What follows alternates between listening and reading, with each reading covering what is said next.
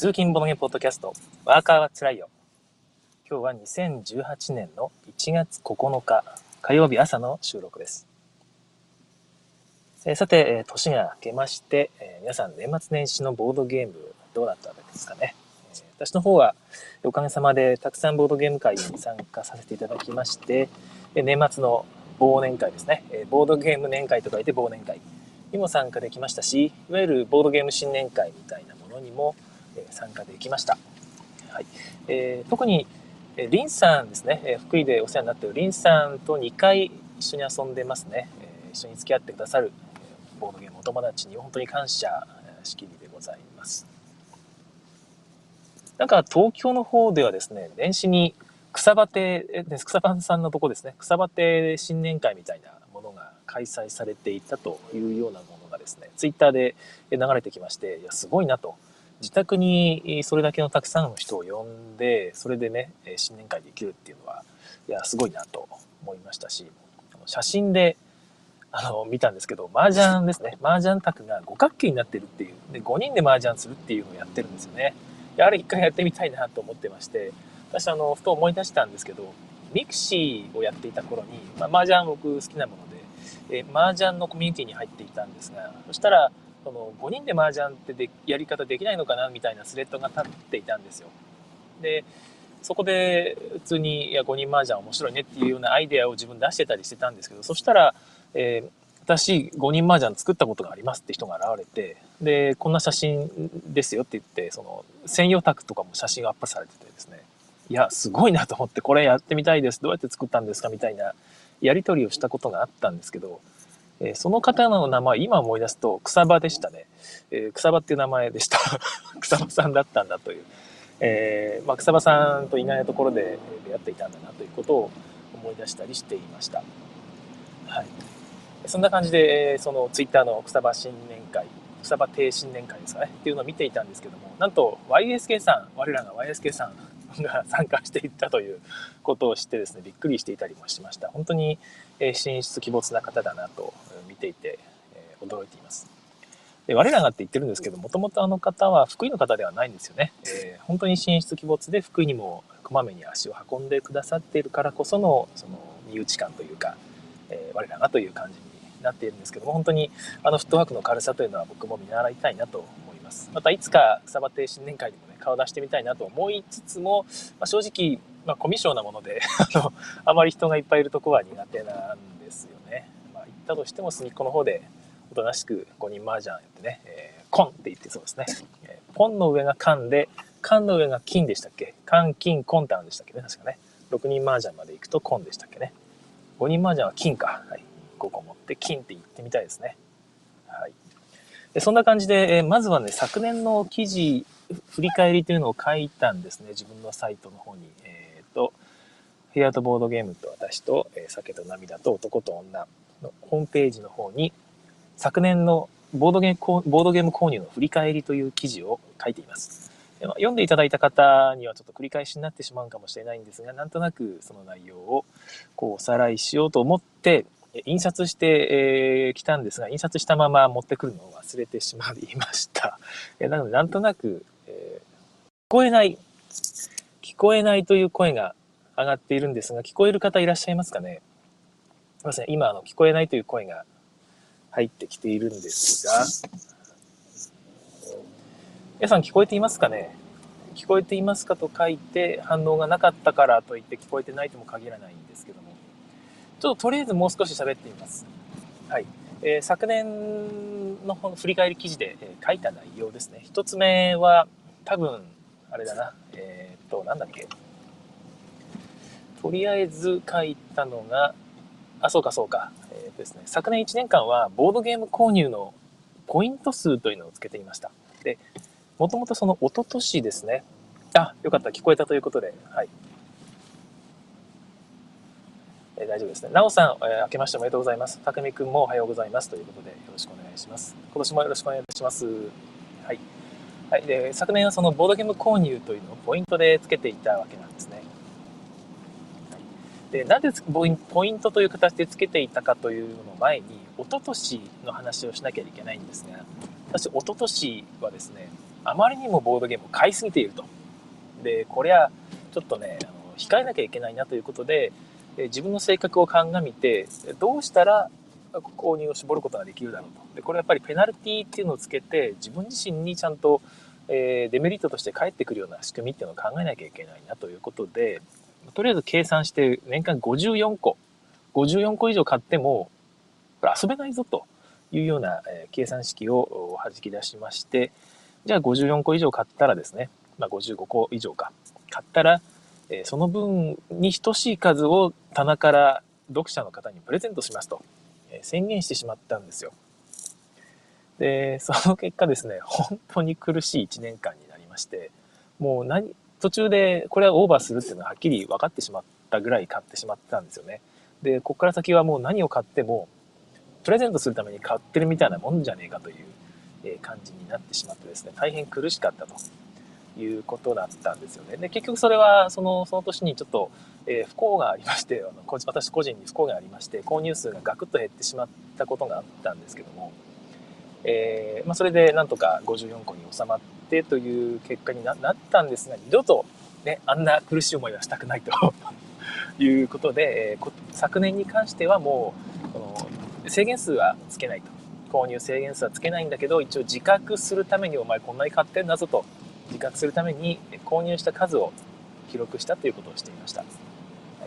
で単純に購入した数で比較してもダメだなっていうのは一昨年に分かっていましてちっちゃいゲームっていうのは別に買ってもそんなインパクトないんですよね。でそれを数で比較してしまうとちっちゃいやつより大きいやつ買おうかなっていう変な思考になってしまうのでそこは制限をつけたくないので大箱は3ポイント。中箱は2ポイント。で小箱は1ポイントという形でポイント数で考えて100ポイントぐらいに抑えられたらいいねっていうね その制限じゃなくて目標みたいな努力目標みたいなやつをつけていったわけです。で、えー、めでたく100ポイントを夏頃に達成しましてもうあっという間でしたよね、えー、全然ダメでした。結果は131ポイントという結果になっています。131ポイントってひどいですよね。全然なんかえ制限としての意味を果たしてないということでなんかねボードゲーム購入を絞りたいんであればあんまりあんまり意味ないなと思いました。あのつけたとしても。なんかたくさん買ったなって思うだけですよね。ただそのなんかね、えちょっと買いすぎたなっていう反省にはなっていてそのその年の購入数を絞るあれにはならなかったんですが今年はちょっとその反省が生まれたという面ではメリットがなんかあったような気がします。はい。あ、シュウさん、えー、明けましておめでとうございます。今週もよろしくお願いいたしますということで、はい。草場亭新年会は、え何日か自宅を開放して出入り自由にしていたと。すごいですね。えー、ボドゲをしたり寝泊まりできる夢空間ということで、10年前に参加されたそうですね。すごいですね、シュウさん。えー、本当にすごいですね。出入り自由ですか。えー、本当にボードゲームのための、えー、世界、そういうのを作られているんですね。もう、なんていうか、老後の生活に入られているんですかね。まだ、それとも、普通に仕事されているんでしょうかね、草間さん。食べてどうでもいいですけども。はい。いや、一応本当にご参加させていただきたいと。はい、えー、ということで、何を話していたんだっけ？そうかそうか。ん？はい。えー、まあ、昨年の振り返りなわけなんですが、まあ、そうかそうか、ポイント数をつけてもあんま意味ないなとは思ったけど、まあ、たくさん買ってしまったということで、えー、今年はなるべくたくさん買わないようにしたいなと思っています。で、じゃあ昨年何を買いすぎてしまったのかというところなんですけども、えー、基本的に買ってないものを考えると、実は同人作品というのをほぼ買っていない。ただこれは昨年だけじゃなくてですね、一昨年ぐらいから続いていてですね、その前ですね、3年前、4年前ぐらいは、かなりの数の同人作品を買っていたんですよ。まあ、同人作品、作品というか、国産インディーズ作品ですけども。で、たくさん買った結果、ほとんどを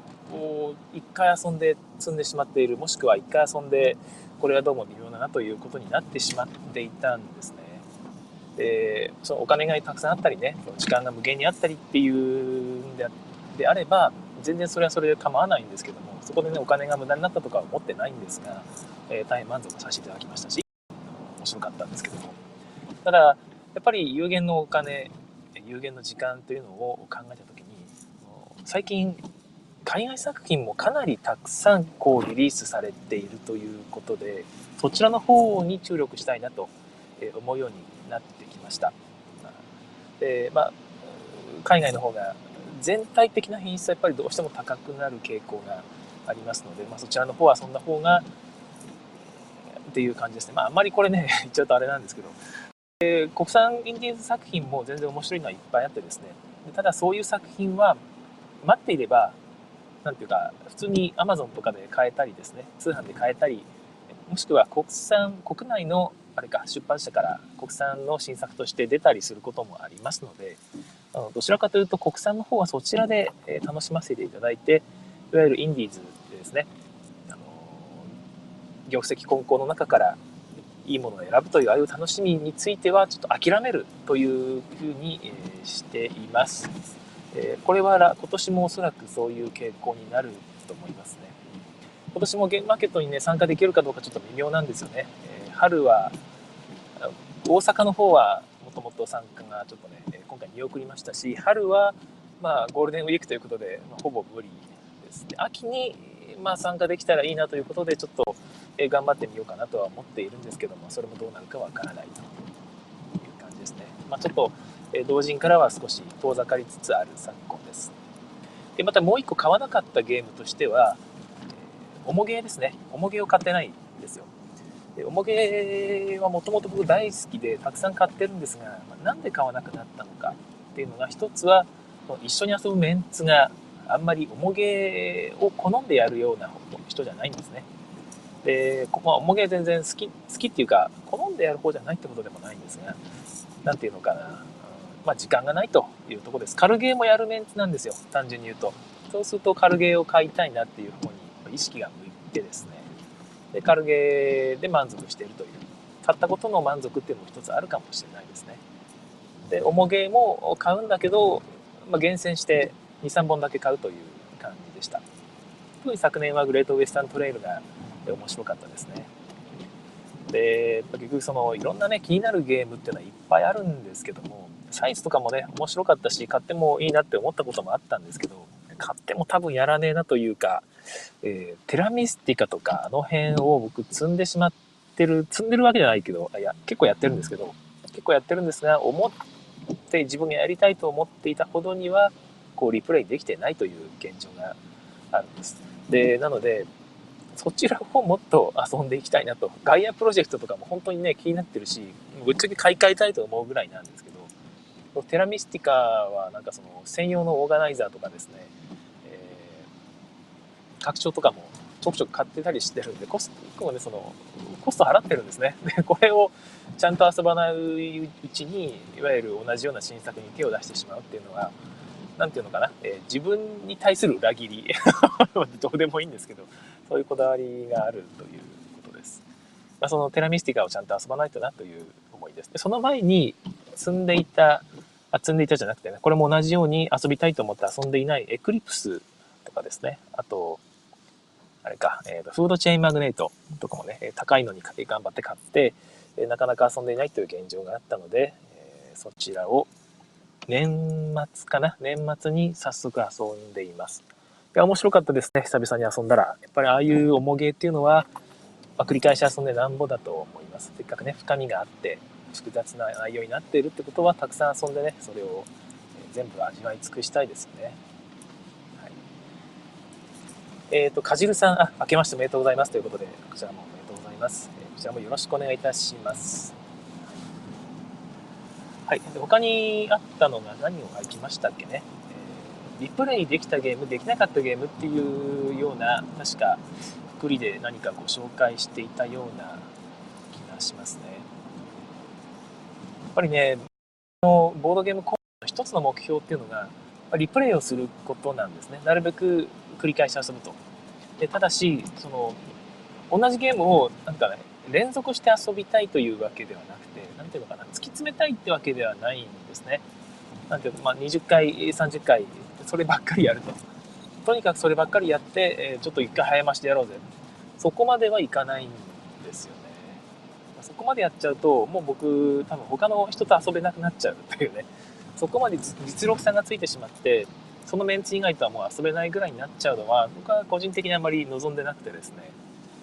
リプレイすると言ってもちょっと時間を空けてもしくはこの1ヶ月間2ヶ月間の間、まあ、ゲーム界の最初はこれをやろうかとかねそういうふうに決めるぐらいで、えー、軽くリプレイしていきたい、えー、一つのタイトルを1回だけじゃなくてね、えー、少なくとも5、6回ぐらいかな。5、6回ぐらいは遊んで、えー、ちゃんとこのゲーム、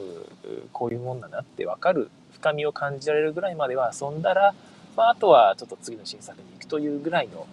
感じにしたいなと思っています。まあ、5、6回かよとね、聞いててね、5、6回しか遊ばないのかよっていう、えー、いうふうに思う方もいらっしゃるかもしれないんですが、もともと私その、そんなに遊べないんですよ。時間がなくて。はい。おーっとちょっと雨が降ってきましたけども、雨の音があら雨というかね、えー、あられがざーっと降ってきましたけども、音が入っていたら申し訳ありません。はい、そんな感じでその、そんなに時間がなくてですね、時間を捻出してやっている中で、なんとか、あられがすごいですね。なんとかやっていくことでリプレイをしていける。その中で少しでもたくさんリプレイをしていきたいなとリプレイできなかったタイトルっていうのをちょっとね、分析してみたんですよね。まあ、記事の方読んでいただいた方はわかると思うんですが、ちょっと頭の中で覚えてる範囲で言っていきますが、一つは、えっ、ー、とですね、旧作を買っていたっていうのがあると思います。旧作のリメイク作品っていうのを買っていたと。例えば、ですね、ウィナーズサークルですね。これは、えっ、ー、と、何でしたっけ、ロイヤルターフか。ロイヤルターフのリメイクされたもののさらに、えー再販作品ですけどももともとウィナーズサークルっていうのは大人向けのでそちらが日本語版でこの間出てカタカナが可愛いねロイヤルターフって書いてあって、えー、可愛いアニメ調の可愛らしいキャラクター馬のキャラクターがこうね動いていくというゲームに変わっているんですが、まあ、あれはあれで僕は全然好きであのイラストも可愛いと思って好きで持って実際あれを遊ぶとなると結構大人と遊びたいなっていう時があるんですよ。やっぱり掛け事のゲームですし、まあ、競馬場に行ってみんなでねクラシックな有名な馬をに対して競馬をするというゲームですのでできればちゃんとした昔のシックなデザイン欲しいなと思っていたところこのウィナーズサークルが多言語版で出てしかも豪華版であると。コインが金属製なんですよ。コイン金貨と銀貨がついてるのかな。えそれがすごく良くてですね欲しい欲しいと思っていたら、え DDT さんに納入されたということで、えこれなことって買えたということですごく満足しているんですが こちらがあの買ったけど開封してないです。これねこれはこれはダメですね。これは毒ですよ本当に。こういうのが積み重なっていくと本当に棚を圧迫するだけのダメな買い方になってしまうのでこれはとにかくまず開封して1回遊ばなきゃいけないというふうに反省しています、えー、ロイヤルターフも日々1回遊んだきりなんですよね。あれもなんとかしないとなと。あれはもう処分しちゃおうかな。子供と遊ぶってこともないような気がするし、うん、はい、まあ、そんな感じです。で過去作リメイク作っていうのは買うと満足感あるんですよね、まあ、1回遊んだということで。ただ本当にリプレイするのっていうのは買う前にちゃんと考えなきゃいけないなと思います。操り人形の新版とかもね買ったんですけどまこれはリメイクってリメイクっていうか再販っていうよりはリメイクなんですよね。少しちょっとカードが増えているしルールが少し変わっているということで買う価値はあったような気するんですけど結局持ってるんですよ操り人形自体は。ででも全然遊べてない。もうここ34年遊んでない気がしますよね操り人形。にもかかわらず旧作が出たから買ったっていうような買い方は非常によろしくないなという気がしています。特にね操り人形昔のやつはちっちゃかったのに新版めちゃくちゃでかいのででちっちゃいやつの方がむしろいいみたいな いう感じもしてですね。捨てられないんですよね、まあ、あれはちょっと良くない買い方だったなという反省があります。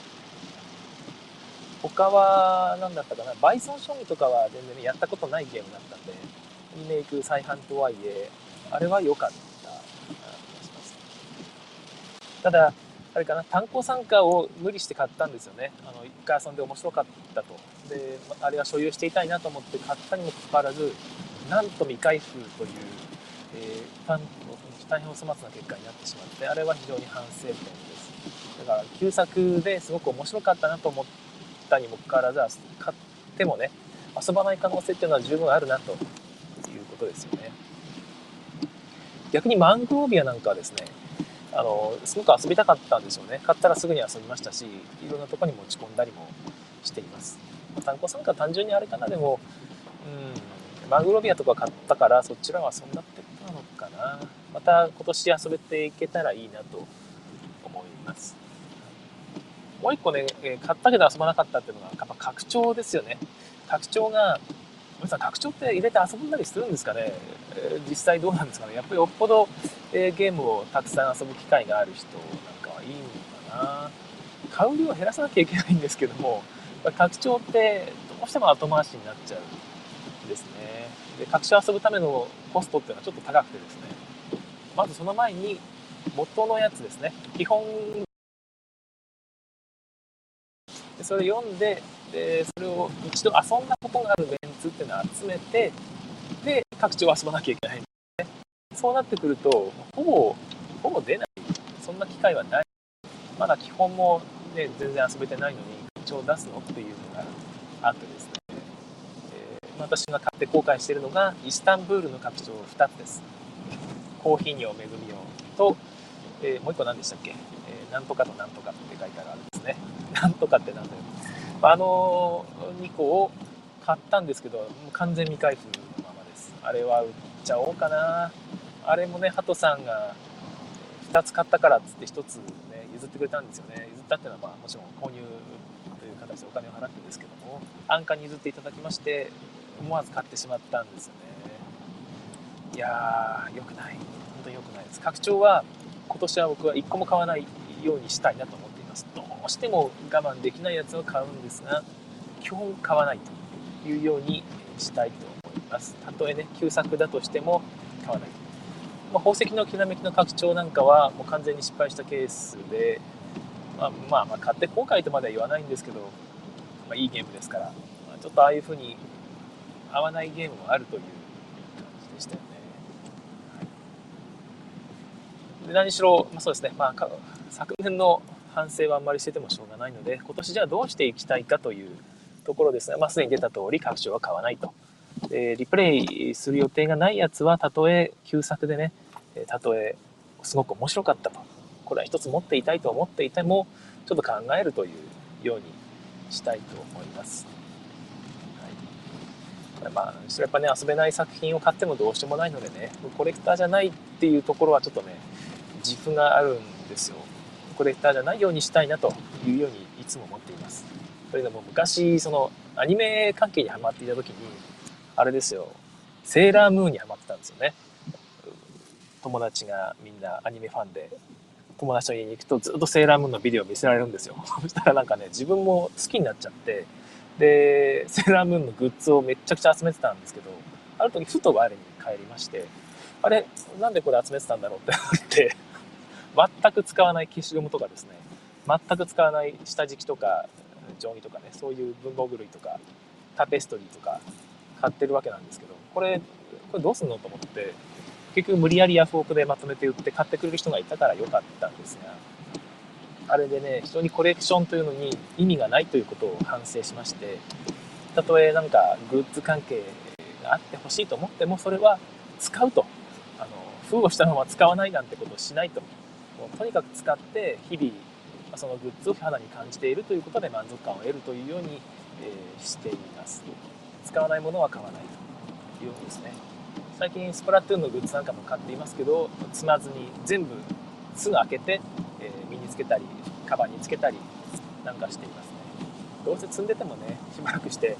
メルカリで売るとかねそんなことになってしまうのでそれはつまんないですよね。そんな感じでボードゲームをなるべく積まない。買うからには遊ぶと遊ぶために買うんだというふうにしていきたいと思います、えー、もう全然聞こえないということでごめんなさいどうなってるんでしょうねこれ、えー、音が入っていないのかそれともなんか通信状況が悪いのか。ませんね聞こえないとしたら申し訳ありません。はい、そんな感じで、えー、昨年と今年年始年末で遊んだゲームいくつかあってですねいろんなゲーム遊ばせていただいたんですが特に印象に残っているゲームっていうのが一つあります。それがヘブンエルですね。ヘブンエルは、えー、いやこちら聞こえていますということでよかったですね。匠くんがちょっとああ途切れ途切れ、うん、どうなんでしょうね。私の方の通信関係の問題なのかちょっとわからないですね。単行参加、そうですね、周さんから単行参加未開封という話があるんですが、単行参加はや遊んでるんですよ。そんなこともあるし、友達に何回も遊ばせていただいたんですが、結局それで面白かったな、これは友達ともやりたいなと思って、えー、置いたんですが、開封を結局してなくてですね。うん。まあ、ちょっと地味なんですよね。なんで買ったんだって話なんですけど、いや、いや、遊びたいと思ってます、未だに。この出すタイミングっていうのがなかなかないなその出そうかなと思うと新作が出てしまう。で、これを遊んでいると面白い面白い、これをもう一回やろうぜってなる。リプレイしたいから、じゃあそっちやりましょうということで、リプレイしているうちに、えー、単語参加を出すタイミングを失い続けているというですね。どっかで僕はあの新作購入をパスしなきゃいけないんですよ。しゃがむターンが必要です。で新作購入をパスして、で、でちょっと今月は単語参加やりましょうかという月を1個作らなきゃいけないんだろうなと思ってますね。はいそんなところです。また聞こえ聞こえ始めましたということでありがとうございます。はい。えで、ヘブンエルがね、昨年、昨年じゃないか、今年か遊ばせていただいて非常に面白かったゲームなんですけどね、これが本当に昨年の反省ですね。これはルールを読んで、エッセン新作のルールね、結構たくさん読んで、で、ヘブンエルについてはゲーマー向けであると。え非常に濃いゲーマー向けで、まあ、自分もやったらね多分確実に楽しめるだろうけど一緒に友達と遊ぶほどの簡単さではないぞと。こんなのは、えー、友達悲鳴上げて逃げ出すぞというようなゲームだと思ったんですよ。で、まあ、それがあって買わなかったんですがもう一個やっぱり一つあったのがボーナスタイル目的タイルの構成がちょっとね疑問があったんですね。1のタイルをたくさん取るとボーナスになる。5のタイルばっかり取るとボーナスになるっていうボーナスがあってですねそのボーナスっているの？っていうのがちょっと疑問に思ったんですよ。1だけを取るのは全然ありだという戦略っていうのがそのボーナスがなくても見えましたし、まあ、ルールの段階でで5だけを取るっていうのも全然強いんじゃないかなって思ったんですよね。だそれがあって、えー、それをさらにブーストするような目的タイルの存在っていうのはどうなんだろうなってひょっとしてこのゲームデベロップメント不足なんじゃないのっていうすごく不安を感じてですね、まあ、最終的に購入しなかったという経緯があるんです。でところがですね遊んでみたらまず、えー、まあそのゲーマー向けだっていう判断は間違ってなかった。で友達に遊ばせたらこれは悲鳴を上げて逃げ出すぞっていうのも多分間違ってないんですよ。かなり難しいゲームです。ですが、ゲーム内容は非常に完成度が高くてですね、 development 不足などころじゃない、えー、本当に熟練の技が感じられるような、非常に深みのあるゲームでございました。えーでただその1のタイル、5のタイルっていうのはちょっと今でもね、ちょっと僕は疑問に感じてるところがあるんですが、まあ、別にそんな気になることじゃなかったんですよね。なんか多分意味があるんでしょう、あそこまで完成度が高いゲームで、えー、あれを残してあるってことは、きっとまあ意味があってああしてるんだろうなっていうのがあるので、まあ、全然、まあ、懸念材料ですらなかったという結論です、まあ、それがあって僕は速攻で知りました終わった後に。本当にね定価で買ってしまったまで定価で買うことはいいんですけどなるべくやっぱりコスパ考えたいんで、えー、安く買える時にね買っておかなかった自分っていうのをね恥じる反省です。はい、えー、そういうのがありました。F&L については非常にね、え分析というか面白いなというところがあるので、また日を改めて、明日一発目でもいいですよね、えお伝えしたいと思います。えなおさん聞こえてますよということで、ありがとうございます。はい、で今日は、えー、新年一発目ということで、えお聞きくださいましたありがとうございました。こんなところでえ今日は終わりたいと思います。えこれから、え新年の仕事ですよね。え非常に憂鬱ですわ。大体昨年何やったかっていうのを忘れてしまってるんで、もう一回それをロードするっていうのが大変ですよね。大体こうならないように一応年末の時点で、えー、テキストメモに何をしていたのか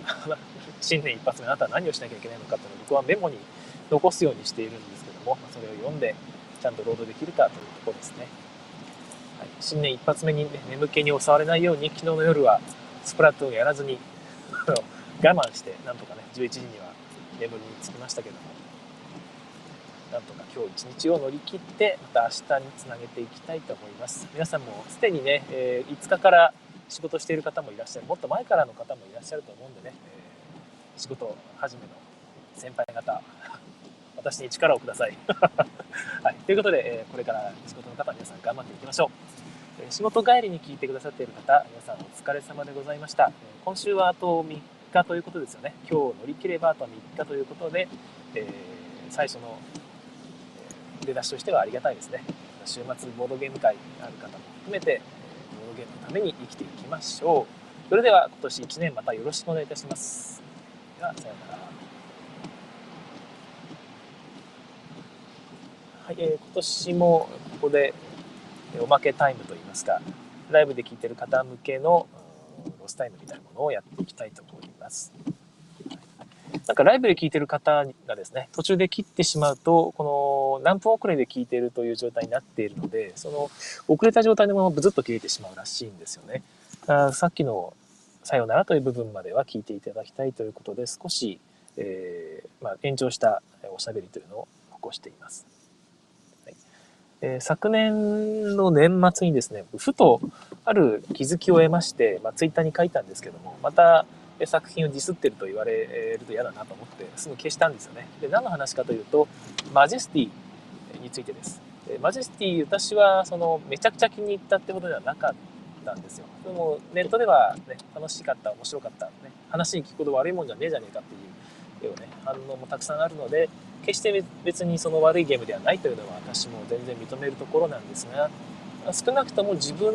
にはヒットをしなかったんですねいや面白いゲームだと思いますあれはあの初心者向けだし初心者でも、えなんかあんまり深く考えなくても楽しめるゲームなんじゃないかなっていうことで僕はいいゲームだと思っているんですが何がじゃあ、え自分に合わなかったのかっていうのを考えていてで気づいたんですね。あのゲーム宝石のきらめきと違ってですね開始時点で長期的な視点が取れないんですよ。最終的に自分このゲームは今回どういう展開を見せるんだろうっていうのがちょっと読みづらい、えー、まあ、最初に6枚並んでいる状態から始めますから6枚あこの最初に皆さんがあれを取ってあいつがあれを取ったらじゃあこういう展開になるのかなぐらいはちょっと読めるんですけどあくまでも序盤の動きですよね読めるのは。そこから先は本当に出たもの出たものに対して適宜やっていくという感じにしかならないわけです。別にまあそういうゲームも嫌いではないんですけどもあれぐらいシンプルであればもう少し長期的な視点っていうのが欲しいなと。自分の行動指針っていうのが欲しい。結局あそこまでシンプルだとなんかその出たものに対して対処しているというよりはやらされている感っていうのが自分の場合出てきてしまうんですよね。あのなんかこれをこれが出たんならじゃあこれだっていうのが。あるのでそうなるともうこれしかねえじゃんっていう感じのものが連続してしまうと。そうするとや自分がやったというよりはやらされたという感覚になりかねないなと思うんですよね。